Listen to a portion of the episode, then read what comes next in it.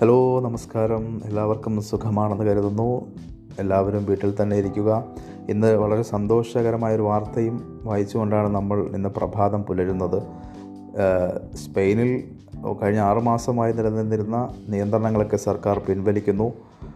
പഴയ ജീവിതത്തിലേക്ക് സ്പെയിൻ മുന്നോട്ട് വരുന്നു എന്നുള്ള ഒരു ശുഭ വാർത്തയുമായാണ് നമ്മൾ ഇന്ന് എല്ലാ പത്രങ്ങളും എല്ലാ ചാനലുകളും എല്ലാ വാർത്താ മാധ്യമങ്ങളും റിപ്പോർട്ട് ചെയ്ത വാർത്തയാണ്. നമുക്കും അതുപോലെ നിയന്ത്രണങ്ങളൊക്കെ മാറി പഴയ ജീവിതം തിരിച്ചു പിടിക്കേണ്ടതുണ്ട്. അതിന് ഈ കൊറോണ എന്ന് പറയുന്ന ഈ ഭീഷണി നമ്മുടെ ജീവിതത്തിൽ നിന്ന് മാറേണ്ടതുണ്ട്. അതിനാൽ എല്ലാവരും സേഫായിട്ട് വീട്ടിൽ തന്നെ ഇരിക്കുക സാമൂഹിക അകലം പാലിക്കുക നിയന്ത്രണങ്ങളോടുള്ള എല്ലാവിധ നിയന്ത്രണങ്ങളോടും സർക്കാർ സംവിധാനങ്ങളോടും സഹകരിക്കുക. ഇന്ന് ഞാൻ പറയാൻ ഉദ്ദേശിക്കുന്നത് നമ്മളിപ്പോൾ ഒരാഴ്ചയായിട്ട് കേൾക്കുന്ന ഒരു പ്രധാനപ്പെട്ട വാർത്തയെപ്പറ്റിയാണ്. ഒരു ചൈനീസ് റോക്കറ്റ് നമ്മുടെ ഭൂമിയിലേക്ക് പതിച്ചു അല്ലെങ്കിൽ പതിക്കാൻ പോകുന്നു എന്ന രീതിയിൽ വാർത്തകൾ വരുന്നു. കഴിഞ്ഞ ദിവസം അത് കേരളത്തിൽ നിന്ന് ആയിരത്തി നാനൂറ് കിലോമീറ്റർ അപ്പുറം ഇന്ത്യൻ മഹാസമുദ്രത്തിൽ പതിക്കുകയാണ് ഉണ്ടായത്. എന്താണ് ഇത്തരം റോക്കറ്റുകൾ ഇങ്ങനെ നിയന്ത്രി നിയന്ത്രണമില്ലാതെ നമ്മുടെ എവിടെയാണ് വീഴും എന്നറിയാതെ നമ്മളിങ്ങനെ ആശങ്കാകുലരാക്കാൻ വേണ്ടി ഈ ഒരാഴ്ചയോളം നമ്മളെ മുൾമുനയിൽ നിർത്തിയിരുന്നു ഈ ഒരു ചൈനയുടെ ഈ റോക്കറ്റ് പരീക്ഷണം. എന്താണ് ഇത്തരം റോക്കറ്റ് പരീക്ഷണങ്ങൾ എന്നുള്ളത് നമ്മൾ വ്യക്തമായി മനസ്സിലാക്കേണ്ട ഒരു കാര്യമുണ്ട്. ഇത് ഈ ചൈനയുടെ ഈ പ്രവൃത്തി മൂലം ചൈനയുടെ ഈ ഒരു നിരുത്തരവാദപരമായ പെരുമാറ്റം കാരണം ലോകം മുഴുവൻ ആശങ്കയിലായിരുന്നു കഴിഞ്ഞ ഒരാഴ്ചയായി. അപ്പോൾ ചൈനയുടെ ഈ ഒരു പരീക്ഷണത്തിന് ശേഷം അല്ലെങ്കിൽ ഈ റോക്കറ്റ് വിക്ഷേപണം പരാജയപ്പെട്ടു അത് ഭൂമിയിലേക്ക് പതിച്ചതിന് ശേഷം ചൈനയ്ക്കെതിരെ രൂക്ഷമായ വിമർശനമാണ് രാജ്യത്തിന്റെ വിവിധ ഭാഗങ്ങളിൽ നിന്നുണ്ടാകുന്നത് പ്രത്യേകിച്ച് നാസ പോലും ചൈനയെ അതിരൂക്ഷമായി വിമർശിച്ച് രംഗത്തെത്തിയിട്ടുണ്ട്. അപ്പോൾ എന്താണ് ഇത്തരം പരീക്ഷണങ്ങൾ നടത്തുന്നത്? അല്ലെങ്കിൽ ബഹിരാകാശ നിലയം എന്താണ്? ആ പരീക്ഷണങ്ങളിൽ എന്തുകൊണ്ടാണ് അതിന്റെ അവശിഷ്ടങ്ങൾ നിയന്ത്രിക്കാൻ പറ്റാതെ നമ്മുടെ ഭൂമിയിലേക്ക് പതിക്കുന്നു എന്ന രീതിയിൽ വളരെ വിരളമായിട്ട് നമ്മൾ കേൾക്കുന്ന വാർത്തയാണ്. പക്ഷേ പരീക്ഷണങ്ങൾ തുടങ്ങിയിട്ട് വർഷങ്ങളോളമായെങ്കിലും ഇത്തരം നിയന്ത്രിക്കാൻ പറ്റാതെ ഒരു വലിയൊരു റോക്കറ്റിന്റെ വലിയൊരു ഭാഗം ഭൂമിയിലേക്ക് പതിക്കുന്നു എന്നത് വളരെ വിരളമായിട്ട് നമ്മൾ കേൾക്കുന്ന വാർത്തയാണ്. എന്താണ് ഇതിൽ സംഭവിച്ചതെന്ന് വ്യക്തമാക്കുന്ന ഒരു കുറിപ്പാണ് നിങ്ങൾക്ക് മുമ്പിൽ ഷെയർ ചെയ്യാൻ ഉദ്ദേശിക്കുന്നത്. ഫ്രാൻസിസ് നസറത്ത് എന്ന് പറയുന്ന എന്റെ ഫേസ്ബുക്ക് സുഹൃത്ത് എഴുതിയ കുറിപ്പാണ്. ഞാൻ വായിക്കാം. കുറച്ച് സയൻസ് എഴുതട്ടെ. ഇന്ന് രാവിലെ എല്ലാവരും തലയിൽ വീഴുമെന്ന് വിചാരിച്ച ചൈനീസ് റോക്കറ്റിനെ പറ്റി എഴുതാം. അന്താരാഷ്ട്ര ബഹിരാകാശ നിലയം എന്നൊരു സെറ്റപ്പ് ഉണ്ടെന്നറിയാമല്ലോ ഒരേ സമയം പത്ത് മുതൽ പതിനാല് പേരൊക്കെ അതിൽ താമസിക്കുന്നുണ്ടാകും. പലരും ആറുമാസവും ഒരു വർഷവുമൊക്കെ ബഹിരാകാശ നിലയത്തിൽ താമസിച്ച് ശാസ്ത്ര പരീക്ഷണങ്ങൾ നടത്തി തിരിച്ചു വരും. അന്താരാഷ്ട്ര ബഹിരാകാശ നിലയം എന്നാണ് പേരെങ്കിലും. അമേരിക്ക റഷ്യ കാനഡ യൂറോപ്യൻ രാജ്യങ്ങൾ ജപ്പാൻ തുടങ്ങിയ കുറച്ച് രാജ്യങ്ങളുടെ കൂട്ടായ്മയാണ് ഇതിന് പിന്നിൽ. ബഹിരാകാശ നിലയത്തിൽ പോകുന്ന ശാസ്ത്രജ്ഞരും ഈ രാജ്യങ്ങളിൽ നിന്നാണ്.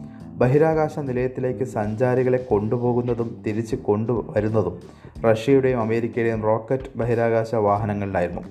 അമേരിക്ക ഇതിനെ സ്പേസ് ഷട്ടിലുകൾ എന്നാണ് അമേരിക്ക ഇതിനെ പറയുന്നത്. ഈ സ്പേസ് ഷട്ടിലുകൾ തിരിച്ച് വിമാനം പോലെ ലാൻഡ് ചെയ്ത് വീണ്ടും ഉപയോഗിക്കാവുന്നവായിരുന്നു റഷ്യ സോയിസ് റോക്കറ്റുകൾ ഇതിനായി ഉപയോഗിച്ചു.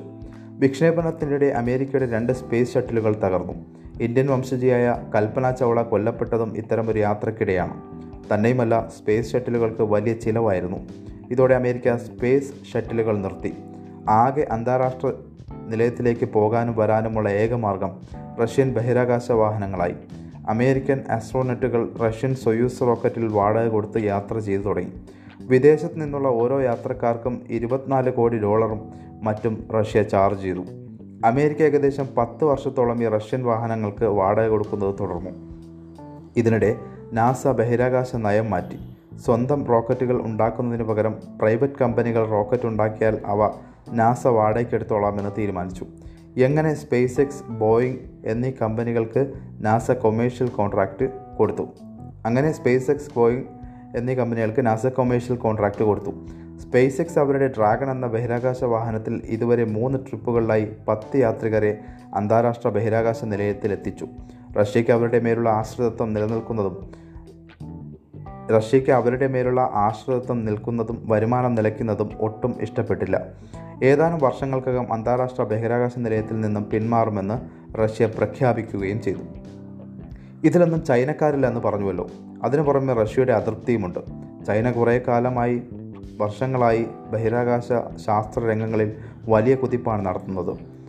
അവർ സ്വന്തമായ ഒരു ബഹിരാകാശ നിലയമുണ്ടാക്കാമെന്ന് തീരുമാനിച്ചു. ഇതിൽ റഷ്യയുടെ പങ്കാളിത്തവുമുണ്ട്. അതിന്റെ ചിയാൻഹെ എന്ന പ്രധാന മൊഡ്യൂളാണ് ഇപ്പോൾ വിക്ഷേപിച്ചത് റഷ്യയും ഇതിൽ പങ്കാളിയായി. അൻപത്തിനാലടി നീളവും പതിനാലടി വ്യാസവും ഇരുപത്തിരണ്ടര ടൺ ഭാരവുമുള്ള വലിയ ചതുരമുറി പോലെയാണ് ഈ മൊഡ്യൂൾ. ഭൂമിയുടെ പ്രതലത്തിൽ നിന്നും മുന്നൂറ്റി അൻപത് മുതൽ നാനൂറ്റി അൻപത് കിലോമീറ്റർ ഉയരത്തിലാണ് ഈ പുതിയ ബഹിരാകാശ നിലയം. ഒരേ സമയം മൂന്ന് പേർക്ക് ഇതിൽ താമസിക്കാം. ചൈനയുടെ ലോങ് മാർച്ച് ഫൈവ് ബി എന്ന കൂറ്റൻ റോക്കറ്റാണ് ഈ മൊഡ്യൂൾ വിക്ഷേപിച്ചത്. ഈ റോക്കറ്റ് നാല് വശത്തും നാല് ഖര ഇന്ധന മൊഡ്യൂളുകൾ നടുക്കൊരു കോർ മൊഡ്യൂൾ ഇങ്ങനെയാണ് രൂപകൽപ്പന. ലോ എർത്ത് ഭ്രമണപഥത്തിലേക്ക് ഇരുപത്തിയഞ്ച് ടൺ ഭാരം വരെ ഈ റോക്കറ്റിന് വിക്ഷേപിക്കാൻ പറ്റും. മിക്ക റോക്കറ്റ് വിക്ഷേപണങ്ങളിലും റോക്കറ്റിന്റെ ഒന്നാം ഘട്ടം ഭൂമിയുടെ ഗുരുത്വാകർഷണം കൊണ്ട് തിരിച്ച് കടലിലെത്തും രണ്ടാം ഘട്ടവും അതിന്റെ പെലോഡിനൊപ്പം ഈ ബഹിരാകാശത്തെത്തും പിന്നെ പതിയെ പതിയെ ഭൂമിയുടെ ഗുരുത്വാകർഷണ വലിവ് കൊണ്ട് ഈ രണ്ടാം സ്റ്റേജ് ഭൂമിയെ കുറേ വലയം വെച്ച് തിരികെ എത്തും. ഭൂമിയിൽ എവിടെ പതിക്കുമെന്നത് നിയന്ത്രിക്കാൻ മിക്ക റോക്കറ്റുകൾക്കും ത്രസ്റ്ററുകൾക്കും എഞ്ചിനും മിക്ക റോക്കറ്റുകളിലും ത്രസ്റ്ററുകളും എഞ്ചിനുകളും കാണും. റോക്കറ്റിന്റെ ദിശയ്ക്ക് വിപരീതമായി ത്രസ്റ്റർ പ്രവർത്തിപ്പിച്ച് അവ വേഗത കുറച്ചും ദിശ മാറ്റിയും കടലിൽ പതിപ്പിക്കും. ചൈനീസ് റോക്കറ്റിന്റെ പ്രശ്നം ബഹിരാകാശ നിലയത്തിന്റെ പ്രധാന മുറിയോടൊപ്പം റോക്കറ്റിന്റെ പ്രധാന നടുക്കുള്ള പ്രധാന കോർ മൊഡ്യൂളും ആകാശ ബഹിരാകാശത്ത് എത്തി. ഇതിനെ തിരിച്ചു ഭൂമിയിലേക്ക് നിയന്ത്രിതമായി ഇറക്കാൻ ഒരു കൺട്രോൾ സിസ്റ്റവും ചൈനീസ് റോക്കറ്റ് ഇല്ലായിരുന്നു എന്നതാണ്. അതായത് ഭൂമിയുടെ ഗുരുത്വാകർഷണം കൊണ്ട് അത് അഞ്ചാറ് ദിവസം ഭൂമിയെ വലയം വെച്ച് എവിടെയെങ്കിലും വീഴും. എവിടെയാ വീഴുന്നതെന്ന് നിയന്ത്രിക്കാൻ ചൈനയ്ക്കൊരു സിസ്റ്റവുമില്ല ഇതാണെങ്കിൽ മുപ്പത് ടൺ ഭാരമുള്ള എഞ്ചിനുകളൊക്കെ ഘടിപ്പിച്ച ഒരു കൂറ്റൻ കുഴലും. റോക്കറ്റുകളുടെ ചെറിയ ഭാഗങ്ങളൊക്കെ ആണെങ്കിൽ ഭൂമിയിലേക്ക് പതിക്കുമ്പോൾ അന്തരീക്ഷത്തിന്റെ ഘർഷണം കൊണ്ട് കത്തിപ്പോകും. ഉൽക്കകളൊക്കെ കത്തി കൊള്ളിയാനാകുന്നത് പക്ഷേ ഇത്ര വലിയ റോക്കറ്റ് കോർ മൊഡ്യൂൾ കത്തിത്തീരില്ല. വീഴുന്നിടത്ത് പ്രശ്നമുണ്ടാക്കും. എന്തായാലും ഇന്ന് രാവിലെ ഈ കോർ മൊഡ്യൂൾ കടലിൽ വീണു. ഇനി ഹെൽമെറ്റ് മാറ്റാം എന്നാണ് അദ്ദേഹത്തിന്റെ പോസ്റ്റ് അവസാനിപ്പിക്കുന്നത്.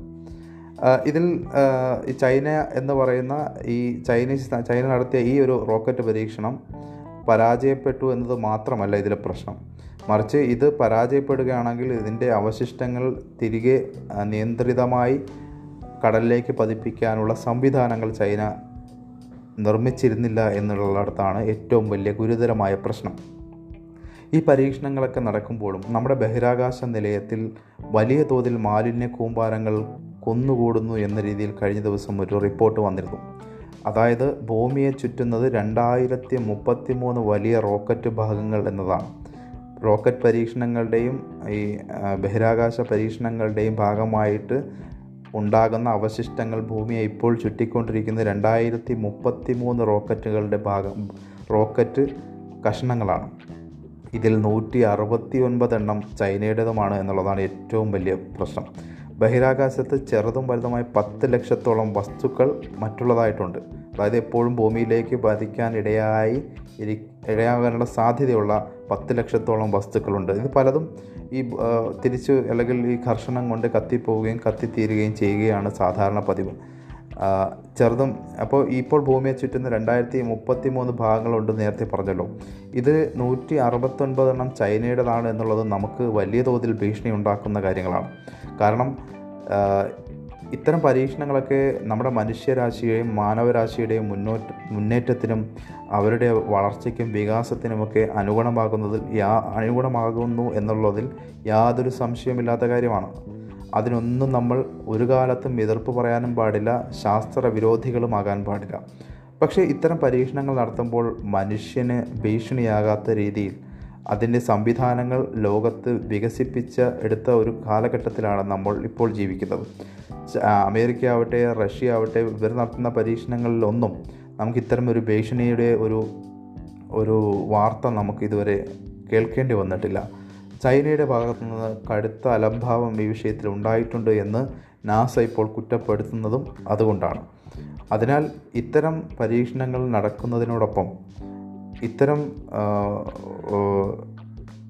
പരീക്ഷണങ്ങൾ നടക്കുന്നതിനോടൊപ്പം ഇത് വളരെ സേഫായി സുരക്ഷിതമായിട്ട് ആളുകൾക്ക് ഭീഷണി അല്ലാ ഭീഷണി ഉണ്ടാകാത്ത രീതിയിൽ ഇതിനെ തിരിച്ച് നിലത്തിറക്കാനും കഴിയുന്ന സംവിധാനം കൂടി ഉണ്ടായാൽ മാത്രമേ ഇത്തരം ഭീഷണികളെ നമുക്ക് അതിജീവിക്കാൻ കഴിയുള്ളൂ. പരീക്ഷണങ്ങളൊക്കെ നടക്കട്ടെ. മാനവരാശിയെ മുന്നേറ്റത്തിന് ഏറ്റവും അനുഗുണമാകുന്ന പരീക്ഷണങ്ങളാണ് ഇതൊക്കെ എന്ന് നിസ്സംശയം നമുക്ക് പറയാം. പക്ഷേ അതിനോടൊപ്പം നമ്മുടെ ഭീഷണി എന്ന് പറയുന്ന അല്ലെങ്കിൽ നമ്മുടെ തലയ്ക്ക് മുകളിലുള്ള ഈ ഭീഷണി എന്ന് പറയുന്നത് ഒരു കാലത്ത് നമ്മെ സ്വസ്ഥമായ സ്വൈര്യമായ സമാധാനപൂർണമായ ജീവിതം നയിക്കാൻ വിഘാതമാകുന്ന കാര്യങ്ങളാണ് എന്നതുകൂടി ഇതിനോടൊപ്പം ചേർത്ത് വായിക്കുക. കൂടുതൽ അറിവുകൾ ഇത്തരം മേഖലകളിൽ നമ്മൾ വികസിപ്പിക്കുക.